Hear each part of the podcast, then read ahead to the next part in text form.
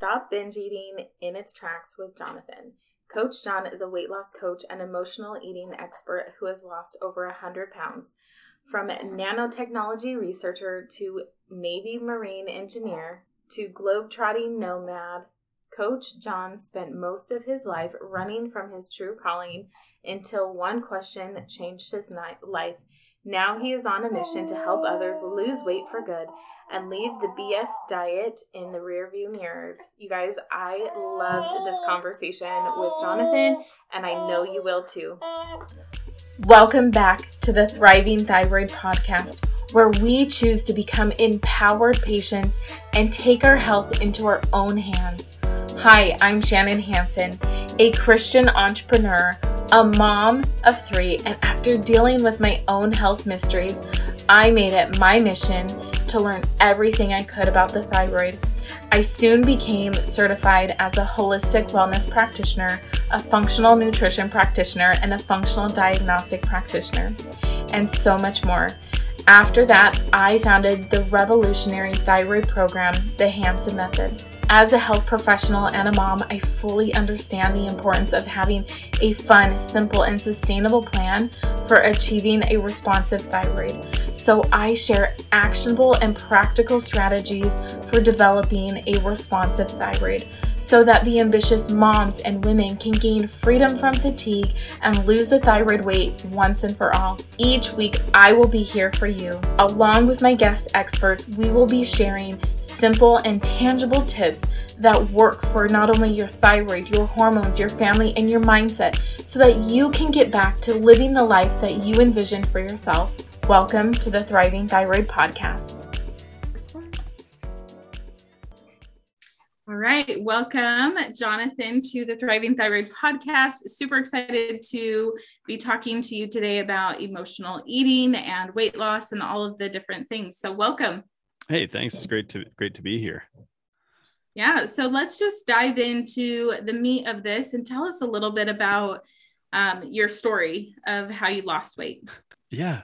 So about uh, 10 years ago, my wife and I were um, kind of globe-trotting nomads. We were traveling around the world quite a bit and we were living down in South Africa and I went through a, quite a traumatic experience down there. I was attacked and whatnot.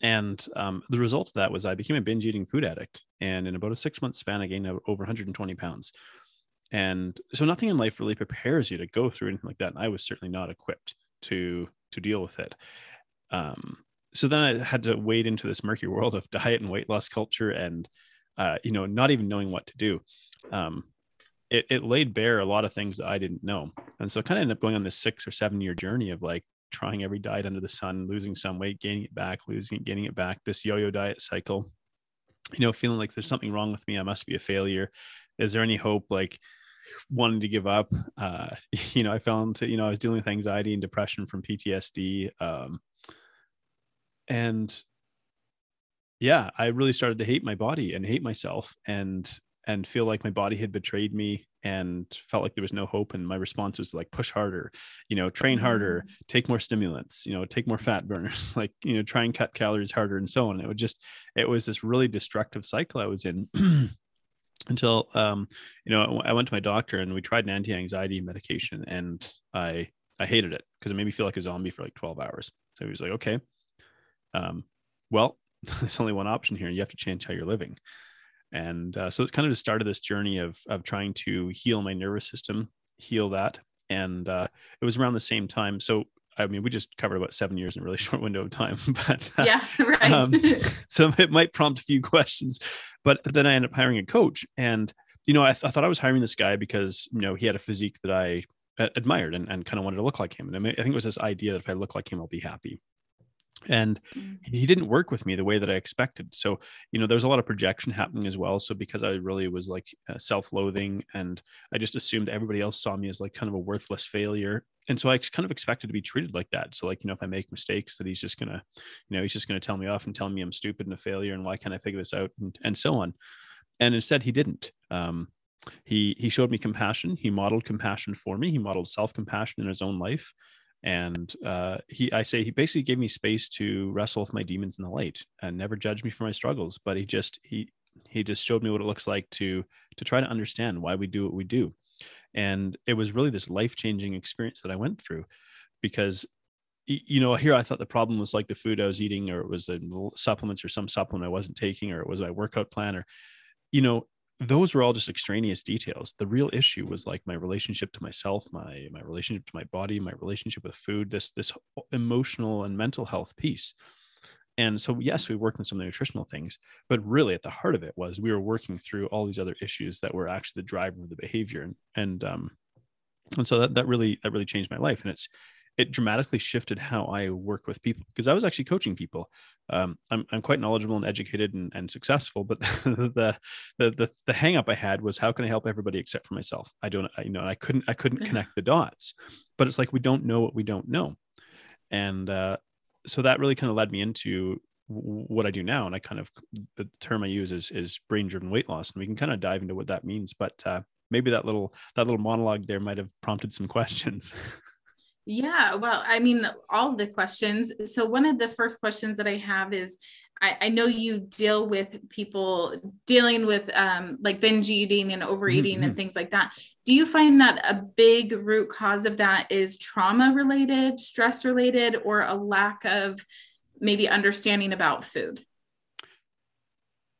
Well, I, am I'm, I'm because I've been through trauma and I've, I've been through what we call big T trauma. There's big T trauma and little T trauma. So there's like macro traumas like myself, like a very violent incident, or there's micro traumas or little things that build up. But I try to be careful um, around making an assumption that everybody must have some kind of trauma in their past because it's not always the case. Um, and we can, you know, we can kind of, it's tempting to want to sort of go down that route and be like, oh, you know, I want to help you heal your trauma or something. It's like, well, there isn't any trauma there. Um, right. So, uh, so, sometimes it's just stress emotional health it can be mental health things um, there's there's a variety of factors. And the one thing i say is like while i'm educated in behavioral psychology marketing psychology is one of one of the things that i studied at university i'm not a psychological archaeologist. In other words um, we're not going to dig up your past and try to fix it. But what we'll do is we'll we'll use your your past experience to help inform or understand your present behavior. So we'll, we'll, we'll try to understand okay this is you know the reason you're doing this. It's not actually because you're a bad person. Uh, you have a you know a failing moral character or something like that. It's we have this piece of the puzzle in the past that's influencing your behavior today. And then once we kind of connect those dots we can start to create change. Yeah i I, sitting here thinking about like my own personal story and my own relationship with food because I feel like this is something that I've gone through phases of dealing with the when I'm stressed out, I want to eat, right? Mm-hmm. When I'm yeah. overwhelmed, I want to eat.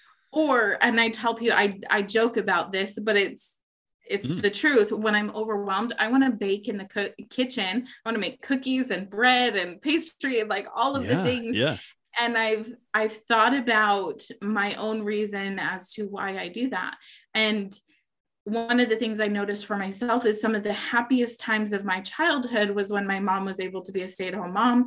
And I, every day after school, she would have, okay, maybe not every day, but it felt like every day, you know, there yeah. were cookies or there were, you know, homemade donuts or something waiting for me. And so uh, for me, when I'm stressed and overwhelmed, I want to go back to that happy memory of childhood yes. yep. and you know fuel myself of you know things that mm-hmm. i don't mm-hmm. necessarily need because of how it makes it how it made how i felt at the time and then how it makes me feel quote unquote in that moment. Absolutely. So, that makes perfect sense. Um yeah. th- there's and and most of us uh, there's a lot of things that form before we're seven years old that are going to impact us for most of our life and that's a really interesting one to realize especially like a, uh, you know i'm i'm a new parent. I'm only 11 a little over 11 months into this whole parenting thing. And i'm realizing that these are the formative years where what what i model not just what i say but what i model in terms of behavior and how i treat myself how i treat my wife and so on. These are the things that are going to influence how my son um, moves throughout the world. And yeah. it's like the first seven years are really really crucial. And so like like that's a type of escapist behavior. So it's natural response. So when we talk about like you know brain driven weight loss it's like the brain is the driver of our behaviors.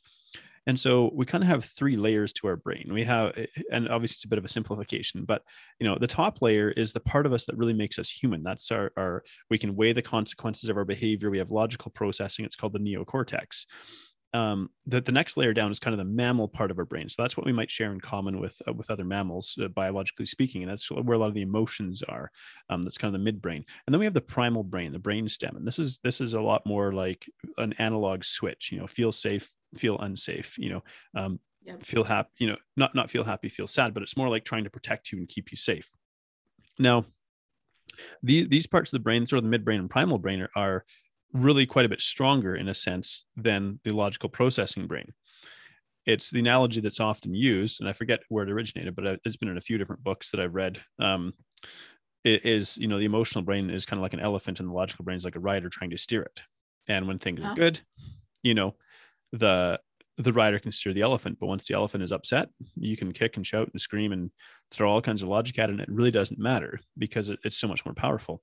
So over the course of a day you think that we eh, you know you're a mom you got uh, multiple kids um, all kinds of demands on your time and energy and and randomly and it doesn't make sense because they're just they're emotionally developing and i mean it does make sense but but it's like all of these demands in your time where you reach the place of of decision fatigue.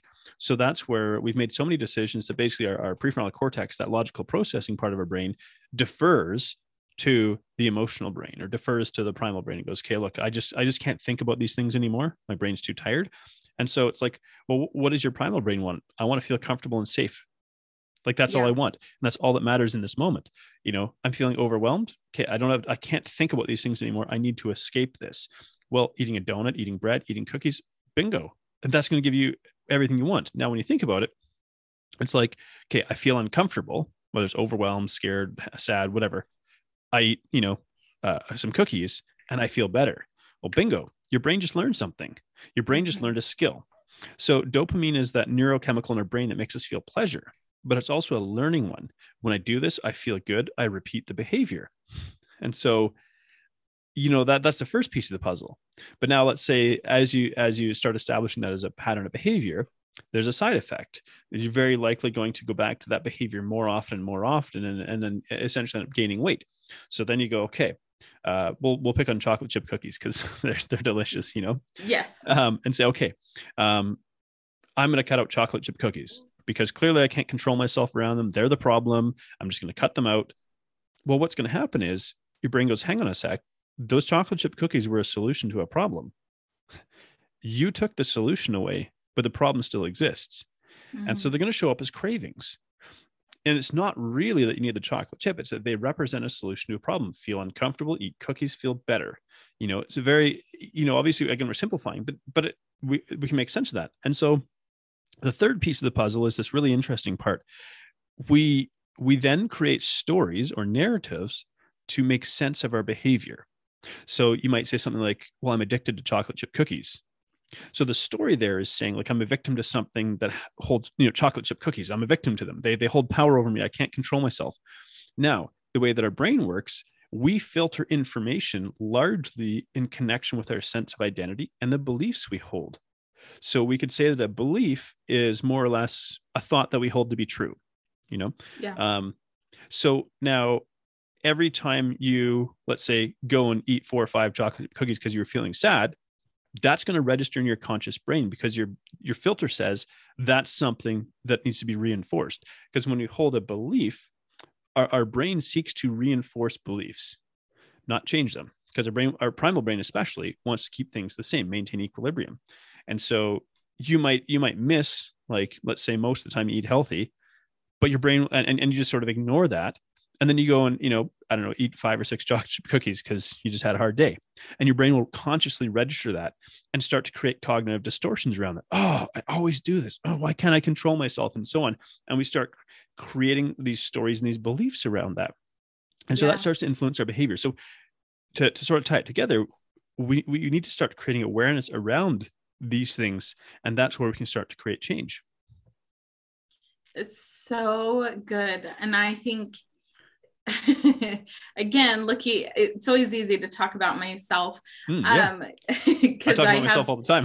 yeah, I got, I got stories to relate to. No, but when I when I think about myself in this situation, that was the first step, so to speak, was mm-hmm. to create that awareness. Oh, hey, every day at two o'clock, you know, or around two o'clock, I'm going for the chocolate chips, you know, and then that two o'clock mark was like, okay 1.30 and then 1 o'clock and then 12.30 and i didn't mm-hmm. realize that pattern it started earlier because i think i told you before we hit record my oldest daughter was a nightmare mm-hmm. for sleep and it was probably a little trauma right a yeah, little yeah. t and I was using, like you said, that cho- those chocolate chips to help cope with. Okay, we're getting Absolutely. ready for for nap time. Okay, where it's gonna be like this whole thing and kicking and screaming and crying, and you know, she didn't do mm. that, but it felt like that for me. Yeah. you know, because I'm like, oh my gosh, and it was this dread that would start, and that is how I started to cope with it. And I didn't realize I was doing that until I started a food journal yeah, until I was yeah. like, oh, oh, this, yeah. this is what I'm doing, you know? So, well, yeah, 95% of our brain function is, is unconscious. And it, it, it, has to be in order for us to function. So, uh, what our brain has to do is like, there's, we could probably say, and I don't have an exact number, but there's like hundreds of thousands, if not millions, of sort of stimuli coming our way. Like our senses are always collecting information about our surroundings light dark you know who's around us temperature all this kind of stuff. So our brain is always you know collecting this information about our environment but most of it just gets filtered out because if we tried to register everything all at once our brain would not literally but it would feel like it was going to explode. We just wouldn't be able to function be absolutely paralyzed. So our brain has to figure out what are the hmm. important things i need to pay attention to. And of course the things that are most important are the things that feel like a threat so we have this inbuilt, even like negativity bias. So, and then we start to create cognitive distortions, which are like an exaggerated version of reality. And you were kind of describing that a little bit, where it's like you start to think about, okay, you know, nap, nap time's coming oh my gosh, this is going to happen, and this is going to happen, and this is going to happen. And, and so what's happening is you're starting to ramp up the activity in your sympathetic nervous system, the fight or flight kind of response. I'm going to come into conflict here. And yeah. then all the hormones start. And it doesn't even matter what the situation is because the biological perception is I'm under duress right now, I'm under threat right now. And you know, logically, we go, well, logically, that doesn't make sense. I'm like, yeah, because it's not coming from a logical part of our brain; it's coming from a different part of our brain. So, mm. logic doesn't necessarily apply in this situation. Now, in sharing this, I think it's really important that that so a, um, a central tenet of the work that I do is compassion, and I think it's really important that we understand this because, um, well, let's uh, let me give you another example here. So let's just say, like I for, for whatever reason I happen to be in the neighborhood and I drop in, and you know, hey Shannon, how's it going? And you kind of have a bag of chocolate chips in your hand, and you're like looking around furtively, like, oh my gosh, you just saw me. What am I going to do? This is you know, Coach John's nutrition coach and all this. Now, if I was to be like, oh, Shannon, you dummy, what are you doing? Are, are you stupid? Like, you know better than this. Why are you doing this? So, what I've done is immediately triggered a feeling of being judged. Now, when we feel like we're being judged, what happens is we want to hide the behavior. So we don't actually want to change the behavior because remember, the behavior is a solution to a problem. So behavior exists for a reason. And in the short term, let's say it's a quote unquote good reason, it alleviates stress. So we actually want to hide the behavior to escape the feeling of judgment. So judgment doesn't actually help us move forward. And I think it's really important to understand that. Now, on the other hand, if I come in and go, oh my gosh, you probably had a stressful day, the kids have been driving nuts, whatever, you might as well just finish the whole bag. Well, that's called enabling, right? So that doesn't move you forward either, right? So that's yeah. not actually compassion either. So compassion is more like understanding how do we get here? You know, without without the lens of judgment. We pull that out of the way and we go, "Hey, what happened? How did we get here?" And we approach it with this kind of this kind curiosity, where we go, "Hey, this behavior makes sense," and you know, let's just let's connect the dots. Let's figure out why why you ended up here. And when when when we know that we're not going to be judged, we don't try to hide the behavior. We now become comfortable with making ourselves aware of it. And so you'll hear me say that compassionate awareness is the space where we create transformation. Compassionate awareness is where we create change because it allows yeah. us to bring our struggles, our flaws, our unhelpful behaviors into the light where we can kind of unpack it. We look to understand it and we know we're in a safe place. And I say safe meaning we, we feel like I'm not going to be judged. And that's what allows us to work through these things. And that's why coaching is such a powerful thing. I I love that so much because that's one of the big models that I really tried to work on with the women that I work with with mm-hmm. their thyroid because a lot of them come from a background of you know your your thyroid kind of slows down your metabolism weight is heavily associated with you know thyroid and when a, the you the big signs that women start to notice first right the fatigue mm-hmm. and the weight mm-hmm. gain and so they go to the doctor and they might get their thyroid tested or they might not but the doctor's like well you want to lose weight? Well you know eat less exercise more. And most so helpful advice they, in the history of humankind. Right. Start moving more and you know eat less. Yeah. And so they're coming from this place of nobody else has ever helped me before mm-hmm. and mm. not listening to hey maybe you have some gi issues along with you know mm. some poor eating habits or whatever or you might have um I, I you know some adrenal stress because you're so burnt out from trying to do all of the things yep and you know thyroid or and you know poor eating eating habits or whatever whatever the combination is and i i do a lot of question asking for my clients tell me more about that what do you mean mm-hmm. by this you know those types of things because if I see, so one of the big things that I do, and I don't know how you approach this, but we do like food journals. I want to see mm. what your habits and patterns are yes without judgment right just put Absolutely. it all down on paper because more than most likely you're going to do what i did and say oh i didn't realize i was eating chocolate every day and then start to do some of that self examination and you know yeah. like you said what was the trigger? Why did you get here? How did that happen? Because yeah. then you can say okay it was this experience. For me it was nap time with my daughter. Yeah yeah. You know for you it sounds like uh, south africa and you know things like that. And and then we can I don't have a better word. Maybe you have something like reverse engineer. Mm-hmm. Hey, I need better skills or coping mechanisms for nap time, or Bingo. I need, uh, you know, something to help me better deal and process with this situation so that when something small, even if it's not connected, can help me not go to that place of fear or anxiety or whatever that feeling is that is triggering that behavior right? Uh, absolutely. Am, I, am I catching on? Oh bingo. I was like yeah bang on. Um you know when i when i work with somebody say i have a program called lifestyle 180 and it's this 180 day program and it's i'm really pleased. Guru you're the dummy. There's that's not the power dynamic here because that's very disempowering to the individual. And it doesn't give them the opportunity to take ownership over this process because my goal is to work with them for a period of time and then i say i want to generate referral business not repeat business in other words i want to work yeah. so successfully with you that you're excited to tell other people about the amazing work we did rather than you know whatever I do doesn't work. And that's not to say that everybody's right for me or or that everyone's a success story.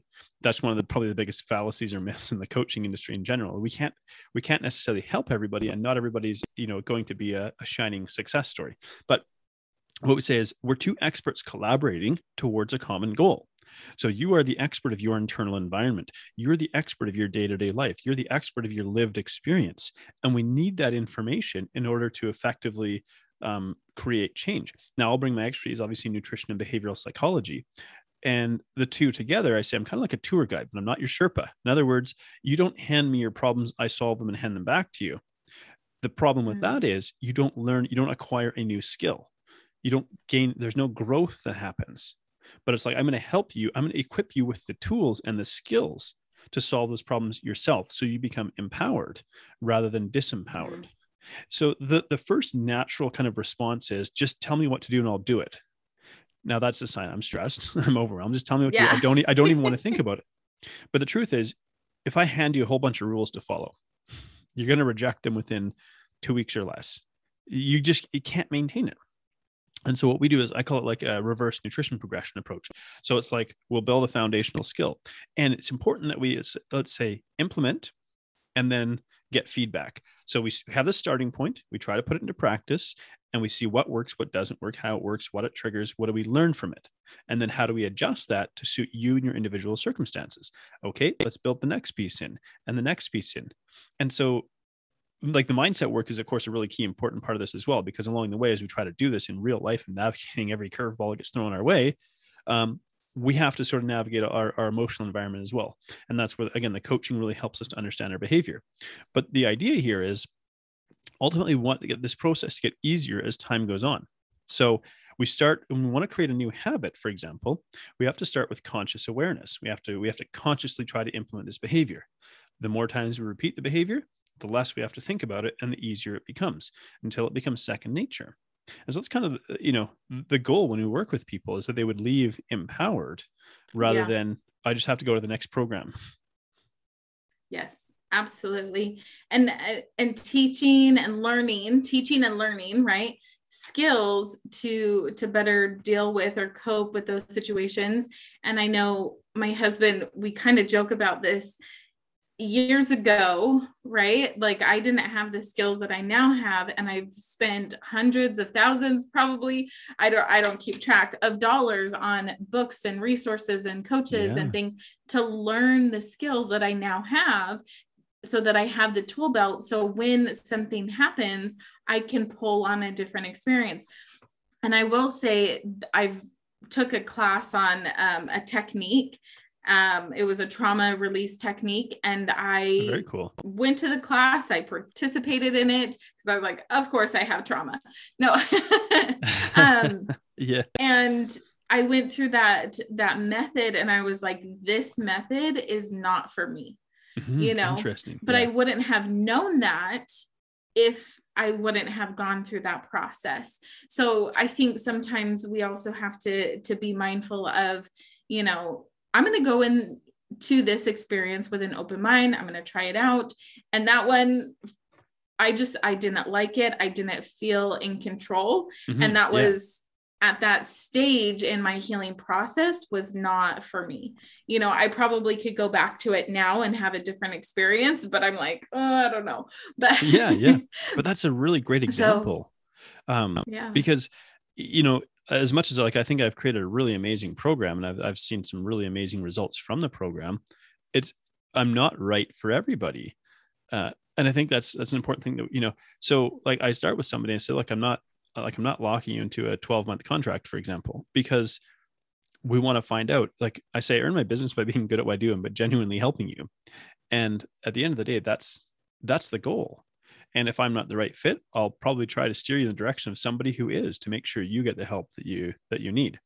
Um, but i will say like there's not that many people. Usually it's going to be like a complex medical issue that's probably going to be the thing that i go okay that's outside of my scope of practice. Or yeah. you know even though i have a background in psychology and i've been through trauma myself and trauma counseling and whatnot i'm not a trauma counselor. So i'm not here to help you heal your trauma but again we use we use the the the information we the understanding of your past and what's happened to you to help inform your present behavior and it's like if we can understand your behavior we can then show compassion for it because i have this this sort of this lens i guess you would say that all behavior makes sense and I don't mean that all behavior is ideal, but it's like if we can understand the backstory, we can understand sort of the internal environment, we understand how the brain works, the behavior is happening for a reason.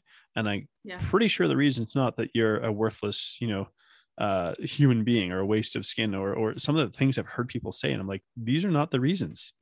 And so when we know how the brain works, it's like, let's move away from this place of judgment again. Let's look to understand. And then let's work with your brain, the way your brain works, to actually create change food journal is brilliant. I have my clients take photos of their meals um, because it's a simple action. And, and obviously it's a physical action at first. And, and it's like, take a photo and put your phone away. I don't, you know, it's, it's a little bit of a pain, but it's nobody wants to count calories for the rest of their life. No, no yes. they just don't.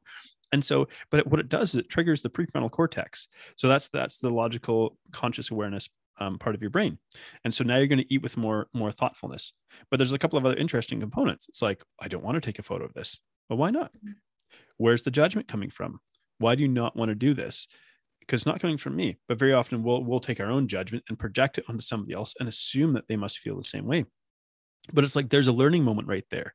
You know, um, maybe a separate example. I had a client uh, get on a call with me. She's like, oh, I just had a jammed a mouthful of chocolate or a handful of chocolate chips in my mouth right before this call.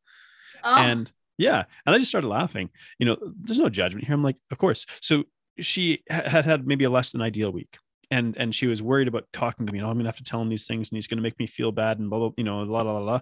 That's of course not the case, but all this had been playing out in her head. And so she was projecting that saying, well, when we talk, he's probably going to do all in instead, we just had we had a great conversation and we learned a ton from it. And so it's like these slip ups are inevitable. this yeah. idea that we somehow we have to be perfect in the process of trying to create change is like the, the most damaging fallacy that that we could ever sort of try to fall into. It's we're, we're gonna screw up. And and every time it happens, I'm like, I have this huge grin on my face. I'm like, yes, this is a beautiful learning opportunity. I'm so excited about it because I know that we've reached, you know, a point of creating change. So I just say that to say to people, like, if you're trying to, if you're trying to create change and you're struggling and you're making mistakes, like that's amazing. You're, you're, you're going to learn something from it if you're willing to sort of bring them into the light and, and look at it through the lens of compassionate curiosity. Yeah. I, my friend um, we're gonna wrap this up because I got to go get kids from yeah, school. But she posted today, and I feel like this kind of um, ties in what you were talking about. It says, "I will no longer refer to my challenges as trials and tribulations, but as my learning experiences." I will no longer refer to my shortcomings as a lack of abilities or or as weakness, but rather as a development opportunity and I was like, that's so perfect. And I, for me, I, my challenges and my struggles and you know trials whatever you want to call them i started referring to them last year as my learning opportunities.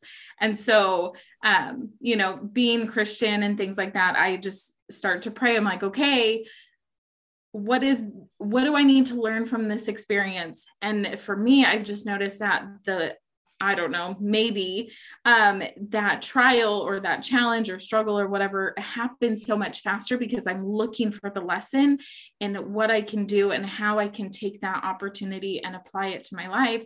And yes you know I, I feel like it has given me a different perspective in terms of oh poor me and my life is right. so hard and you know i i look at it as okay what am i supposed to learn okay let me hurry and learn this lesson so i can move on you know and learn the yeah. next one no but um no that's that's a wonderful outlook to have uh you know I, i'm i'm a christian as well and so uh, I, you know, and we could probably dive into this in a separate conversation, but really, I just kind of look at it like, like for example, some of the like, there's other experiences I've been through that have been incredibly difficult in my life. Um, we only listed one of them, and I look back and I go, I would never take those out of my life. They were such important, like massive growth experiences that came from that. Yep. And I would not be who I am today if I hadn't gone through those experiences. And it's not to say they're easy, comfortable, or that I really want to go through them, but I'm so grateful for them now because it's why I'm doing what I'm doing today. Absolutely. Those challenges, struggles, learning lessons, they make us who we are. And I, uh, yes, I've had many conversations about, hey, I like who I am. And those experiences have shaped me and molded me into the person that I am today. So, with that, Jonathan, why don't you tell everybody how to find you on social media? And of course, mm-hmm. we'll link this all up in uh, the show notes as well. Yeah, freedomnutritioncoach.com is, is my website. Um, and you can, on, on, all the major social platforms, if you just look up Freedom Nutrition Coaching, you'll find me there. Um, I've got a podcast called Between the Before and After and that's where we explore people's stories of overcoming significant obstacles because social media just shows us a before and after photo but they don't tell the real story. So um, and it's not really it's not just about weight loss and health. There's some pretty cool stories in there. You know uh, a gentleman who was left blind after brain tumor surgery they became like a yeah a, a travel agent you know? Like what a cool story. So I, I, just love the opportunity to explore that because ultimately, like weight loss is just a proxy goal, right? It's really about being able to live life more fully and, and experience things in a different way. So um, I'd love to connect with people there. That is awesome. All right, everybody, thank you so much for joining us. I will have all of this linked up for you guys in the show notes, and we'll see you guys on the next. Wait before you go. Please subscribe if you found value in today's episode Leave us a review and share on Instagram, and please tag us. We love your reviews. Pretty please.